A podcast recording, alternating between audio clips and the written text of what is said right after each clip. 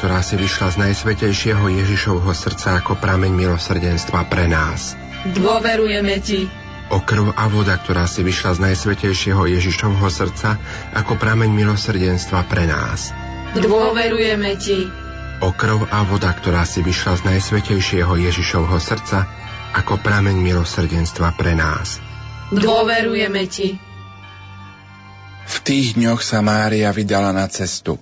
Vošla do Zachariášovho domu a pozdravila Alžbetu. Len čo Alžbeta začula Máriin pozdrav, dieťa v jej lone sa zachvelo a zvolala veľkým hlasom.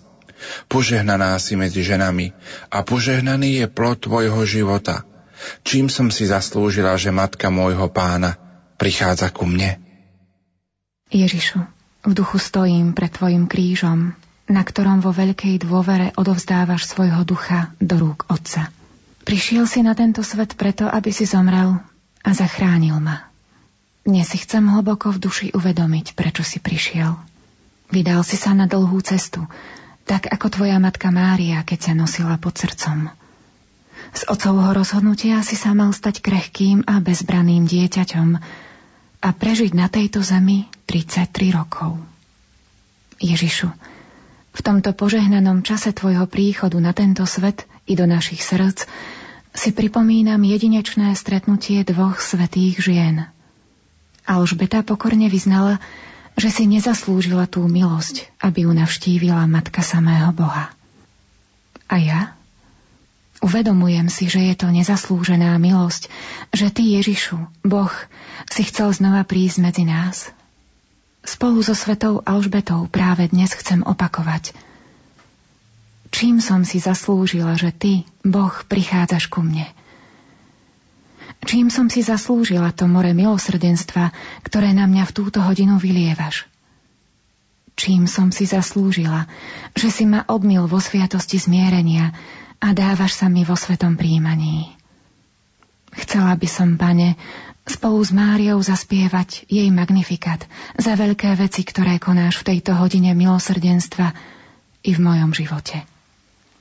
Pane, prosíme ťa pre zásluhy Tvojho bolestného umúčenia a smrti na kríži, aby si prišiel a oblažil nás svojimi milosťami. Prosíme o Tvoje milosrdenstvo pre celý svet, zvlášť národy Európy, aby prijali novú evangelizáciu a vrátili sa k svojim kresťanským koreňom.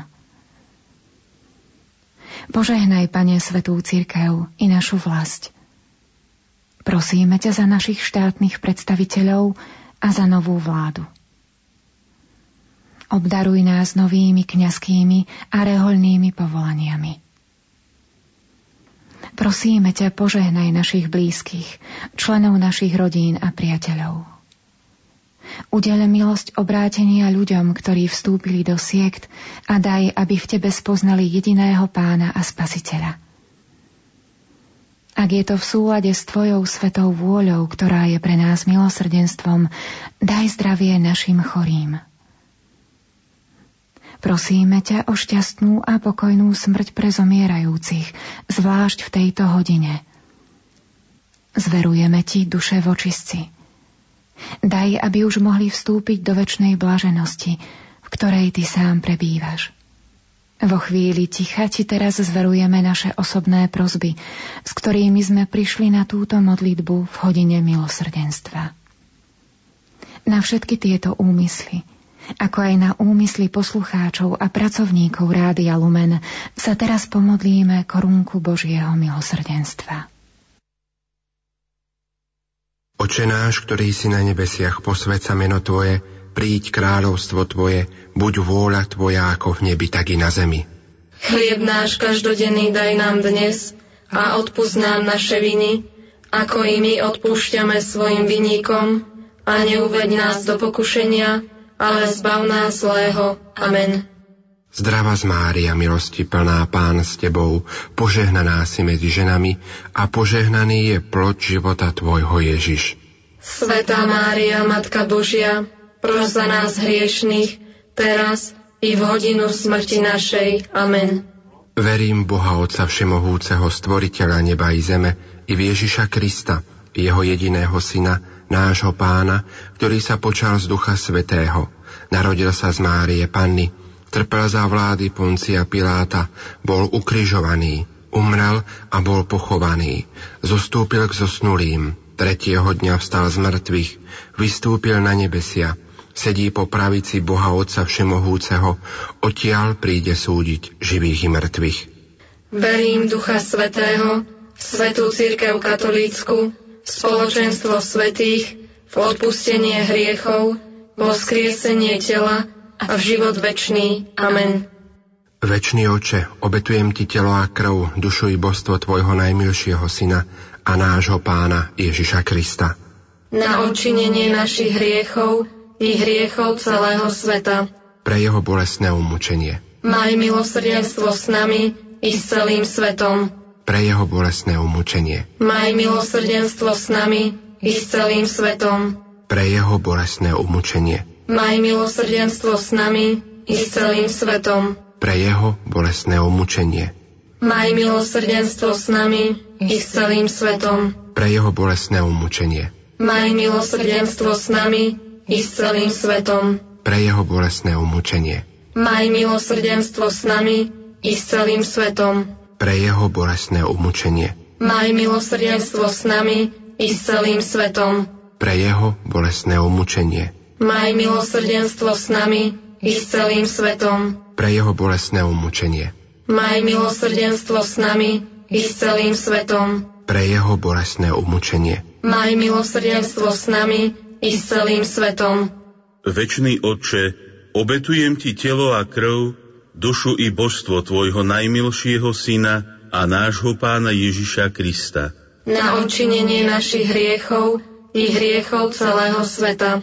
Pre jeho bolesné umúčenie. Maj milosrdenstvo s nami i s celým svetom. Pre jeho bolesné umúčenie. Maj milosrdenstvo s nami i s celým svetom. Pre jeho bolesné umúčenie. Maj milosrdenstvo s nami i s celým svetom pre jeho bolesné umúčenie. Maj milosrdenstvo s nami i s celým svetom. Pre jeho bolesné umúčenie. Maj milosrdenstvo s nami i s celým svetom. Pre jeho bolesné umúčenie. Maj milosrdenstvo s nami i s celým svetom. Pre jeho bolesné umúčenie. Maj milosrdenstvo s nami i s celým svetom. Pre jeho bolesné umúčenie. Maj milosrdenstvo s nami i s celým svetom. Pre jeho bolesné umúčenie. Maj milosrdenstvo s nami i s celým svetom. Pre jeho bolesné umúčenie. Maj milosrdenstvo s nami i s celým svetom. Večný oče, obetujem ti telo a krv, dušu i božstvo tvojho najmilšieho syna a nášho pána Ježiša Krista. Na odčinenie našich hriechov i hriechov celého sveta pre jeho bolestné umúčenie. Maj milosrdenstvo s nami i s celým svetom. Pre jeho bolestné umúčenie. Maj milosrdenstvo s nami i s celým svetom. Pre jeho bolestné umúčenie. Maj milosrdenstvo s nami i s celým svetom. Pre jeho bolestné umúčenie. Maj milosrdenstvo s nami i s celým svetom. Pre jeho bolestné umúčenie. Maj milosrdenstvo s nami i s celým svetom pre jeho bolestné umúčenie. Maj milosrdenstvo s nami i s celým svetom. Pre jeho bolestné umúčenie. Maj milosrdenstvo s nami i s celým svetom. Pre jeho bolestné umúčenie. Maj milosrdenstvo s nami i s celým svetom. Pre jeho bolestné umúčenie. Maj milosrdenstvo s nami i s celým svetom. Pre jeho bolestné umúčenie. Maj milosrdenstvo s nami i s celým svetom Večný Otče, obetujem Ti telo a krv, dušu i božstvo Tvojho najmilšieho Syna a nášho Pána Ježiša Krista. Na odčinenie našich hriechov i hriechov celého sveta. Pre jeho bolesné umúčenie. Maj milosrdenstvo s nami i s celým svetom. Pre jeho bolesné umúčenie. Maj milosrdenstvo s nami i s celým svetom. Pre jeho bolesné umúčenie Maj milosrdenstvo s nami i s celým svetom. Pre jeho bolesné umúčenie. Maj milosrdenstvo s nami i s celým svetom. Pre jeho bolesné umúčenie. Maj milosrdenstvo s nami i s celým svetom. pre jeho bolesné umúčenie, maj milosrdenstvo s nami i s celým svetom. pre jeho bolesné umúčenie, Maj milosrdenstvo s nami i s celým svetom. pre jeho bolesné umúčenie, Maj milosrdenstvo s nami i s celým svetom. pre jeho bolesné umúčenie, Maj milosrdenstvo s nami i s celým svetom. pre jeho bolesné umúčenie, Maj milosrdenstvo s nami i s celým svetom. Večný oče, obetujem ti telo a krv, dušu i božstvo tvojho najmilšieho syna a nášho pána Ježiša Krista. Na odčinenie našich hriechov i hriechov celého sveta. Pre jeho bolestné umúčenie. Maj milosrdenstvo s nami i s celým svetom. Pre jeho bolestné umúčenie. Maj milosrdenstvo s nami i s celým svetom. Pre jeho bolestné umúčenie. Maj milosrdenstvo s nami i s celým svetom. Pre jeho bolestné umúčenie. Maj milosrdenstvo s nami i s celým svetom. Pre jeho bolestné umúčenie. Maj milosrdenstvo s nami i s celým svetom. Pre jeho bolestné umúčenie. Maj milosrdenstvo s nami i s celým svetom. Pre jeho bolestné umúčenie. Maj milosrdenstvo s nami i s celým svetom. Pre jeho bolestné umúčenie. Maj milosrdenstvo s nami i s celým svetom. Pre jeho bolestné umúčenie. Maj milosrdenstvo s nami i s celým svetom. Pre jeho bolestné umúčenie. Maj milosrdenstvo s nami i s celým svetom. Svetý Bože, Svetý mocný, Svetý nesmrteľný, Zmiluj sa nad nami i nad celým svetom. Svetý Bože, Svetý mocný, Svetý nesmrteľný, Zmiluj sa nad nami i nad celým svetom. Svetý Bože, Svetý mocný, Svetý nesmrteľný, Zmiluj sa nad nami i nad celým svetom.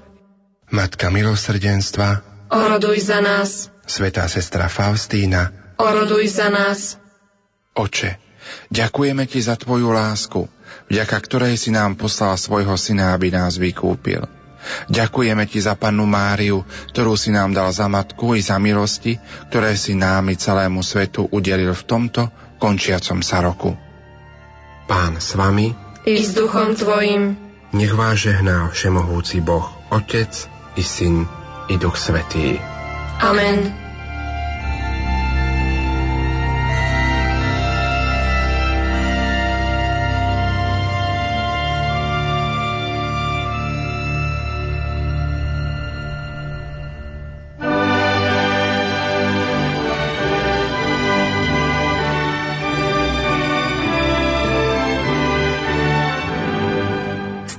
Mladosť navracajú, Mladým nesmiernu radosť dajú. do rodných chalúpok deti privádzajú. Nepriatelia k sebe vľúdne slovo majú. Na prehrmené roky ľudia spomínajú. Tú najkrajšiu pieseň pery zaspievajú. To najcenejšie zo srdc ľudia rozdávajú. Takú čarovnú moc len Vianoce majú. Do života ľudí spásu prinášajú.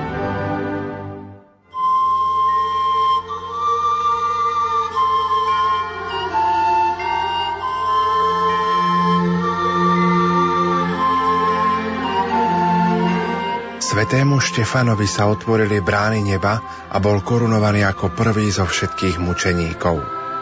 Sotva sme, milí poslucháči, oslávili narodenie pána, už nám liturgia predkladá sviatok človeka, ktorý ako prvý dal život za novonarodené dieťa. Včera sme oslávili nášho väčšného kráľa v čase, dnes oslavujeme víťazné umúčenie jeho vojaka. Včera náš kráľ vyšiel z panenského lona oblečený v rúchu ľudského tela a milostivo navštívil svet. Dnes jeho vojak vyšiel zo stánku tela a ako víťaz odišiel do neba. Cirkev nám chce pripomenúť, že kríž je vždy blízko Ježiša a jeho nasledovateľov. V boji o spravodlivosť, svetosť, kresťan stretne veľa nepríjemností a útokov zo strany nepriateľov Boha vo svete. Pán nás upozorňuje, ak vás svet nenávidí, vedzte, že mňa nenávidel prvako vás. Spomente si na slovo, ktoré som vám povedal. Sluha nie je väčší ako jeho pán. Toto proroctvo sa plní od samého začiatku cirkvy a dnes, nasledujúc Krista, musíme znášať väčšie alebo menšie ťažkosti a prenasledovania. Každá epocha je epochou mučeníctva, hovorí svätý Augustín. Nemožno povedať, že kresťania netrpia prenasledovaním. Vždy sú pravdivé slova Apoštola Pavla. Veď všetci, čo chcú žiť nábožne v Kristovi Ježišovi, budú prenasledovaní. Povedal všetci, nikoho nevylúčil, nikoho neuvolnil. Ak sa chceš presvedčiť, či je to pravdivé, začni žiť zbožne a zistíš, že je to tak. Slovo má v tejto chvíli biblista zo spiskej kapituly, docen František Trstenský, ktorý nám o postave svätého Štefana povie viac.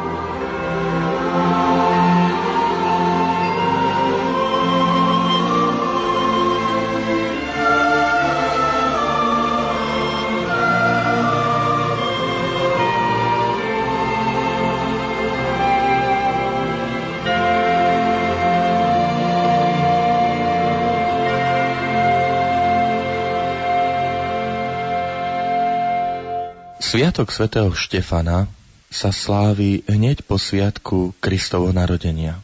Je možné v tom vidieť symboliku, ktorá vychádza z historickej skutočnosti. Svetý Štefan bol prvý z Ježišových nasledovníkov, ktorý vydal o Kristovi, spasiteľovi, najvyššie svedectvo. Svedectvo krvi. Stalo sa to niekedy okolo roku 35 po Kristovi. O pôvode svätého Štefana nevieme nič bližšie. Jeho meno naznačuje, že pravdepodobne pochádzal z gréckého prostredia. Slovo Stefanos po grécky znamená veniec, koruna víťazstva. Informácie o svetom Štefanovi nám podávajú skutky apoštolov. A to konkrétne v 6., 7., a v 8. kapitole. Prvá informácia v 6. kapitole vychádza zo skutočnosti, že počet veriacich kresťanov narastá.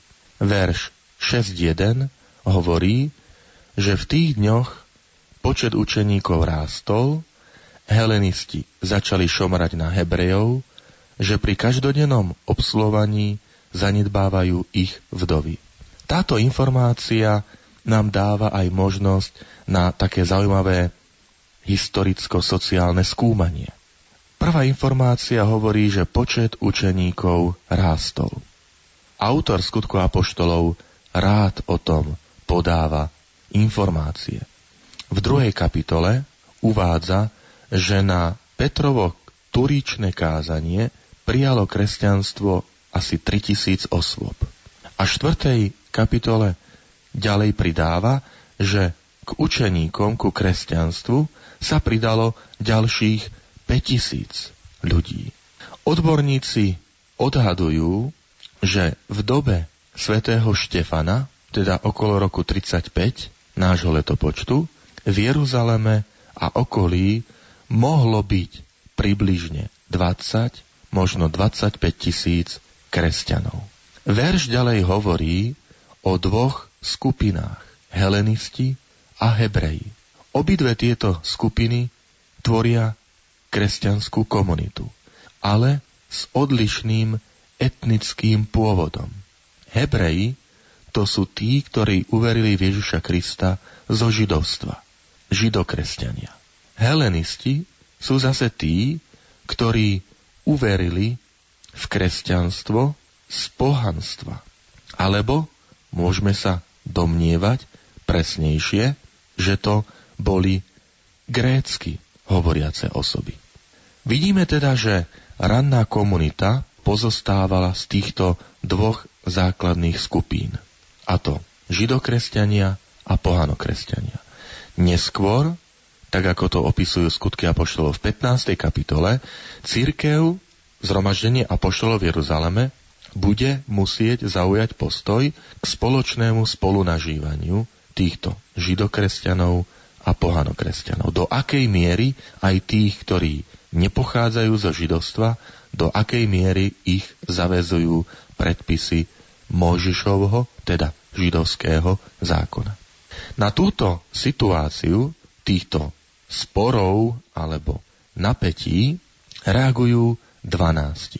Opäť je to výraz, ktorý nie je len vyjadrením počtu 12 apoštolov, kde na miesto Judáša bol doplnený za apoštola Matej, ale je vyjadrením aj autority, že je tu autorita v Jeruzaleme, ktorú predstavujú apoštoli, ktorí sa zhromaždia, aby na túto situáciu zareagovali. Ako som spomenul, skutky apoštolov opíšu ďalšie dôležité zhromaždenie, ktoré vstúpi do dejín ako prvý snem, prvý koncil, prvé zhromaždenie apoštolov v Jeruzaleme okolo roku 49 po Kristovi. Apoštoli na túto situáciu zareagujú ustanovením služby diakonov a určujú aj kritéria. Vyliadnite spomedzi seba sedem osvedčených mužov, plných ducha a múdrosti a na túto úlohu ich ustanovíme. Teda, aby sa venovali obslúvaniu pri stole. Týmto termínom sa nemá na mysli len každodenné obslovanie vdov pri stoloch. Išlo pravdepodobne o istú charitatívnu, sociálnu službu, ktorá spočívala aj v rozdeľovaní pokrmov a nápojov. Možno, že išlo o službu, ktorá sa uskutočňovala v rámci tzv. agapé, keď sa v ranokresťanskom spoločenstve po prislávení Eucharistie slávilo aj také sviatočné stolovanie.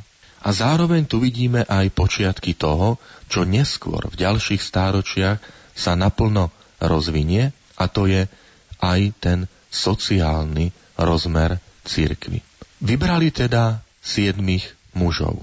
Štefana, muža plného viery a ducha svetého, ďalej Filipa, Prochora, Nikanora, Timona, Parmenáša a Mikuláša, prozelitu z Antiochie. O týchto vybraných mužoch hovoria skutky apoštolov, že ich postavili pred apoštolov a oni sa modlili a vložili na nich ruky. Tu vidíme počiatok odovzdávania, ustanovenia úradu, úradu kňastva. Modlitba a vkladanie rúk. To sú dodnes podstatné prvky udelovania sviatosti kňastva. Modlitba a vkladanie rúk. Zároveň po tejto krátkej informácii skutky apoštolov dávajú kratučkú správu, že Božie slovo sa šírilo a počet učeníkov v Jeruzaleme veľmi rástol. Vidíme teda, že tá služba diakonov alebo ustanovenia diakonov slúžila alebo mala za výsledok aj to, že naozaj apoštoli sa mohli venovať šíreniu Božieho slova. Z týchto diakonov vynikajú predovšetkým dvaja. A je to vidieť aj v tom ako sú opísaní. Prvým je svätý Štefan, ktorého skutky apoštolov opisujú, že to bol muž plný viery a ducha svetého. Dôležitosť, akú zohráva, vyjadrujú skutky apoštolov tým, že mu venujú tri kapitoly. 6., 7. a 8. kapitolu. Ďalšou dôležitou postavou je diakon Filip, ktorý sa spomína v 8. kapitole spojení s obrátením úradníka etiópskej kráľovnej Kandaky. Skutky apoštolov podávajú aj Štefanovu reč. Štefanova reč, ktorá zaznieva ako reakcia na obvinenie na adresu Štefana. Židia sú pobúrení z jeho činnosti. Skutky apoštolov hovoria, že Štefan bol plný milosti a sily, robil veľké divy a znamenia medzi ľudom. Preto voči nemu povstali niektorí, a skutky apoštolov hovoria, z tzv. synagógy libertíncov. Kto to boli? Ká to bola tá synagóga libertíncov? V Jeruzaleme väčšinu tvorili Židia židovského pôvodu, hebrejského pôvodu. Ich rodným jazykom bola aramejčina, vtedajší jazyk ktorý sa používal. Prepokladáme, že ním hovoril aj Ježiš Kristus. Ale Jeruzalém bolo už v tom čase kozmopolitné mesto. To znamená, žili tam aj iné národnosti, iné národy. A medzi Židov patrili aj grécky hovoriaci Židia. Teda tí, ktorých rodným materinským jazykom bola gréčtina. A zdá sa, že práve týchto má na mysli autor skutkov a poštolov, keď ich nazýva, že je to synagóga libertíncov a pokračuje ďalej Cyrenčanov, Aleksandríčanov a tých, čo boli z Silície a Ázie. Hádali sa so Štefanom. To aj dokazuje, čo sme hovorili na začiatku, že Štefan mal s najväčšou pravdepodobnosťou grécky pôvod. A teda mohol s nimi argumentovať, prednášať, predkladať argumenty o Ježišovi Kristovi ako o Mesiášovi v jazyku, ktorému rozumeli veľmi dobre v gréčtine. Autor skutkov hovorí, že títo grécky hovoriaci Židia neboli schopní čeliť múdrosti a duchu, ktorým hovoril. Ale podstrčili falošných mužov, ktorí pobúrili ostatných, falošných svetkov.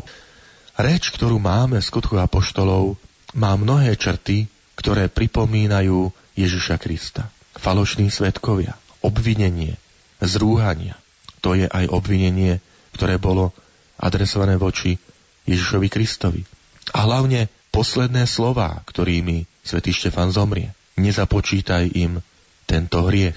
To sú slová, ktoré pripomínajú slova Ježiša Krista. Alebo úplne na záver pri kameňovaní Pane Ježišu príjmi môjho ducha. Keď sa pozrieme do Lukášovho evanielia, ako on Lukáš opisuje smrť Ježiša Krista, vidíme ho ako modliaceho sa na kríži, ktorý sa modlí za tých, ktorí sa mu posmievajú, oče odpuzím, lebo nevedia, čo robia, a ako sa modlí v okamihu smrti k nebeskému Otcovi. Oče, do tvojich rúk porúčam svojho ducha. Úmyslom teda autora skutkov a poštolov je ukázať, že svätý Štefán ide veľmi dokonale v šľapajách svojho majstra. A to svedectvom obety mučeníctva vlastného života. A ukázal to aj tým, že zachytil posledné slová, ktorými Ježiš zomrel na kríži a ktorými zomiera svätý Štefan pri kameňovaní. Pri kameňovaní sa spomína apoštol Pavol, alebo teda autor skutkov ho nazýva Šavol, ktorý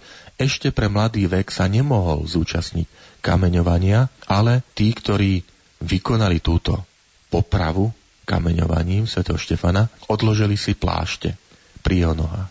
Tu je taký paradox. Šavol, teda Pavol, stojí pri smrti svätého Štefana, aby sám o nejaký čas sa stretol a bola mu daná milosť obrátenia, spoznania, povolania do služby apoštola Ježiša Krista. Dnes, keď prídete do baziliky Sv. Pavla za hradbami, tak v jeho útrobách nájdete aj kaplnku svätého Štefana. Mučenícka smrť jedného vyprosila dar viery pre druhého, pre Šavla, ktorý sa stal Pavlom a pošelom národov. Svetý Štefan sa stal veľmi obľúbenou postavou cirkvi a úcta k nemu, ako k prvomučeníkovi, sa rozšírila už od prvých storočí. Stavali sa mu známe kostoly, chrámy, hlavne v Taliansku, vo Francúzsku, ale aj v strednej Európe. Nám najbližšou takou významnou stavbou je dom svätého Štefana vo Viedni.